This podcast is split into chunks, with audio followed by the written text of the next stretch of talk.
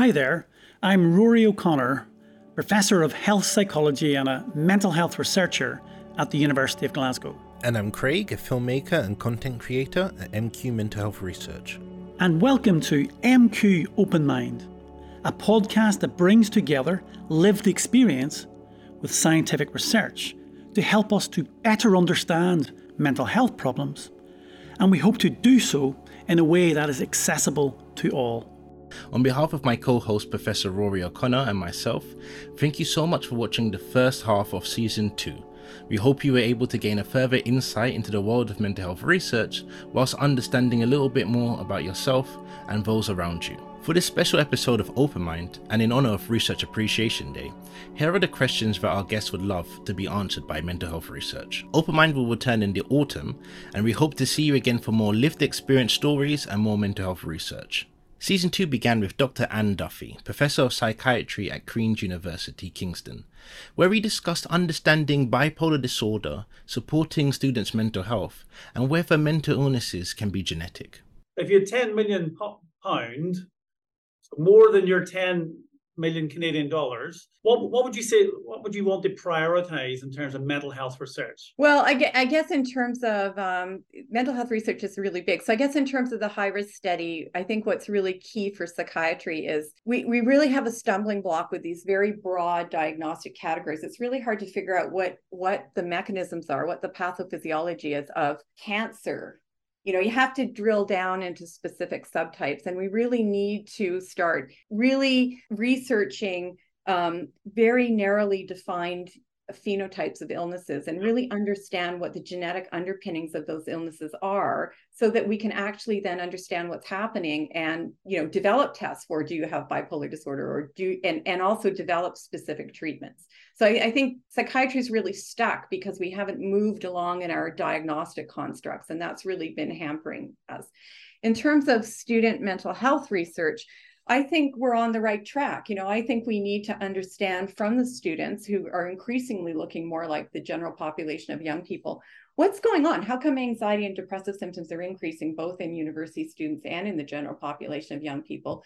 What's contributing to that using rigorous research methods and theoretical models? And then developing you know student tailored interventions but we need partners at the table. And you know as i say you know different universities differ on this. We, all universities agree that this is in, in, in a priority but how to go about it, it it's um it's interesting because i'm doing a paper with a historian from swansea um, and uh, sarah crooks and we're becoming increasingly aware that the same arguments and the same conversations happened in 1960 as are happening now. And so why can't we get past that? so it's looking at translating, we can develop findings, then how do we translate that in an efficient, effective way? And and we need student advocacy for this too. So we're we're continuing to partner with students. You know, not for us, without us, kind of thing. Yeah, absolutely. Two brilliant, brilliant answers. Well, in March, we spoke to Associate Professor in Psychology at Durham University, Dr. Ben Alderson Day, where he explained the idea of presence, the research behind hallucinations, and the fourth man phenomenon. But if somebody said to you, what are you, what are the key was the key priority we should be focusing on in terms of mental health research? What would you suggest? What would you like to see us focusing on as a community? As a community, gosh, well, that is a it's a real million dollar question, isn't it? Um, I think from a from a basic science perspective, there's still fundamentally this question of you know what what is psychosis? Not from a definitional level but for you know why would our minds have this sort of response or reaction in the in the, the direction of the senses or our beliefs that would lead to these extreme states? Because psychosis is something that happens all around us um, you know through many many different conditions as well can lead to those states of like losing grip of reality. But i think um, uh, in terms of to step away from the basic science really the kind of the focus for research also needs to be on how can we take into account a plurality of ideas and interpretations about these experiences? How can we draw upon the power of lived experience in an equitable way to really enhance our understanding of that phenomena? And I think we still have, in large part, uh, a system of research and of commissioning and of treatment development, which is still fairly top down um, and isn't isn't great at harnessing that that kind of wisdom and that and that power. Mm. Um, so I think I think that's the big challenge. Um, So I'm aware that I've given you two two answers there, well, basic good, science and, a, and more of a really a policy answer. But I think uh, you know I think that's where the field's gonna gonna need to go uh, mm-hmm. really. And there yeah. are some steps towards it, but it's it's hard to do. Um, so yeah. No, great, great. In the spirit of mental resilience, we spoke to endurance athlete and motivational speaker James Gwinnett to discuss recovering from addiction and using sport to improve your mental health. If you had all the money in the world, or somebody said, "Here's a big a problem to fix, and we'll give you whatever money's required," what would you what would, would you think is number one, or what would you like us to address as me, as a mental health research community? I would like to know why the mind is so negative. And I say that from the point of view of doing endurance challenges, but it could be it could be anything from meeting a deadline to learning to drive your car. It could be anything. For some reason, there is there is something in our brains that tells us, no, oh, no, you can't do that. Don't bother. Go and you know sack it off, go and have a drink. Don't worry about that one. Come back to it tomorrow. I need to think about that. That's a that's a good, interesting question. I'm trying to think: is the brain by default negative? Because I would argue that it's well, it's, there's huge individual individual differences, and if you think about negative affect versus positive affect, so some of us are more more habitually more likely to respond if something if a neutral event happens us some of us are more likely to interpret it as negative versus positive and then mm. you can get into this vicious cycle. So i'll have to think about whether on balance the evidence is that the brain is negative but that's, that's, a, that's a really interesting question actually. So whether it is or not is interesting. Yeah i mean uh, it happens every, every time i go for a run without fail and, and that is not an exaggeration yeah, every yeah, time yeah. i go for a run i'll get two kilometers in and my brain will go oh why don't you just why don't you just yeah no we've all had that call it a day and head home? Yeah the, the sofa's really comfy and there's a bottle of water in the fridge. You just go and rehydrate go and feel better go and have a go and have a slice of cake. And then i think well it's ridiculous. I'm only two kilometers in and yeah. I, I have to override that in order to keep pushing through. And then that i mean that will happen a hundred times on an ultra marathon. What's this going to say? Yeah, you're, you're pretty, time, pretty busy. it, you know I, why does my brain do it and yeah, that's, yeah, that's the question. Why? And every time I have to override it. And I think, no, no, I'm going to put one foot in front of the other. I'm going to keep going. I'm going to next. I'm going to make the next kilometer. I'm going to get to the next checkpoint. I'm going to have a energy gel, whatever it is. That negativity is. I just. I don't know where it comes from. It's. It's fascinating. Yeah. I, when I'm out I just focus on the next lamppost. Exactly. Yeah. It's the, the, next milestone. And, and, then, and again, it comes ultra ultra running is as is life is all about mental fitness. It's all about putting one foot in front of the other, whether it's literal or metaphorical. Yep. Come through a difficult period in your life. If you can put just keep going, just keep going, it yep. will come to an end. Same with you know, the, the literal running thing. I think it was Winston Churchill that said, if you're going through hell, just keep going. That, you know, it's that kind of mentality yeah, um, it, yeah. That, yeah, that we that we all need, and and quite why the brain tries to convince us otherwise is there you go. There's your there's your research. There's your yeah. That's a good question. that's a good good question indeed. To discuss young people's mental health, we spoke to academic psychologist and author Dr. Lucy Foulkes, who also explained the importance of finding appropriate treatment for your needs, and her book, What Mental Illness Really Is and What It Isn't. So if we give you a million quid, right? If MQ give you a million quid, what's the one question you wish you would you would try to address with that million quid? So, I mean, there's one thing that I'm doing at the moment, which is trying to, um, but I already have funding for this, is to try and understand um, whether school mental health interventions cause harm. So there's this sort of, I'm sure you're aware of it, but some new studies that have come out showing that some teenagers are worse off having these, especially these kind of whole group you know universal interventions worse off having them than not having them in terms of um, it leading to an increase in reporting of mental health problems. So that's one thing that i'm very interested in. Even, you know even if it's for a minority of teenagers that can scale up across the country. So we really need to understand whether teaching teenagers about mental health actually leads some of them to report or experience more of these problems.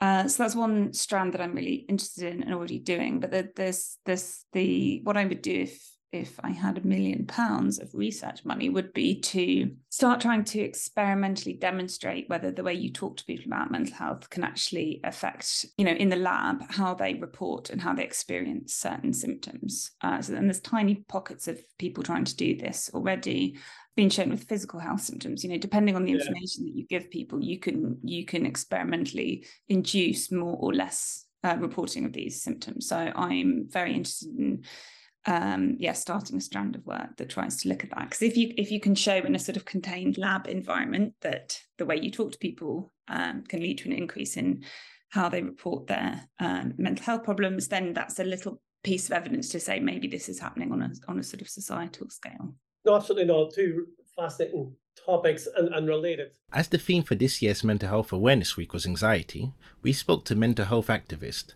and author Dean Stott about supporting people with anxiety, the difference between anxiety and anxiety disorders, and the benefits of using social media for your mental health. But think about the so one of the things we always ask, we're always keen to sort of explore in this in our podcast is get different people's views on uh, what we should be doing in terms of research in the field.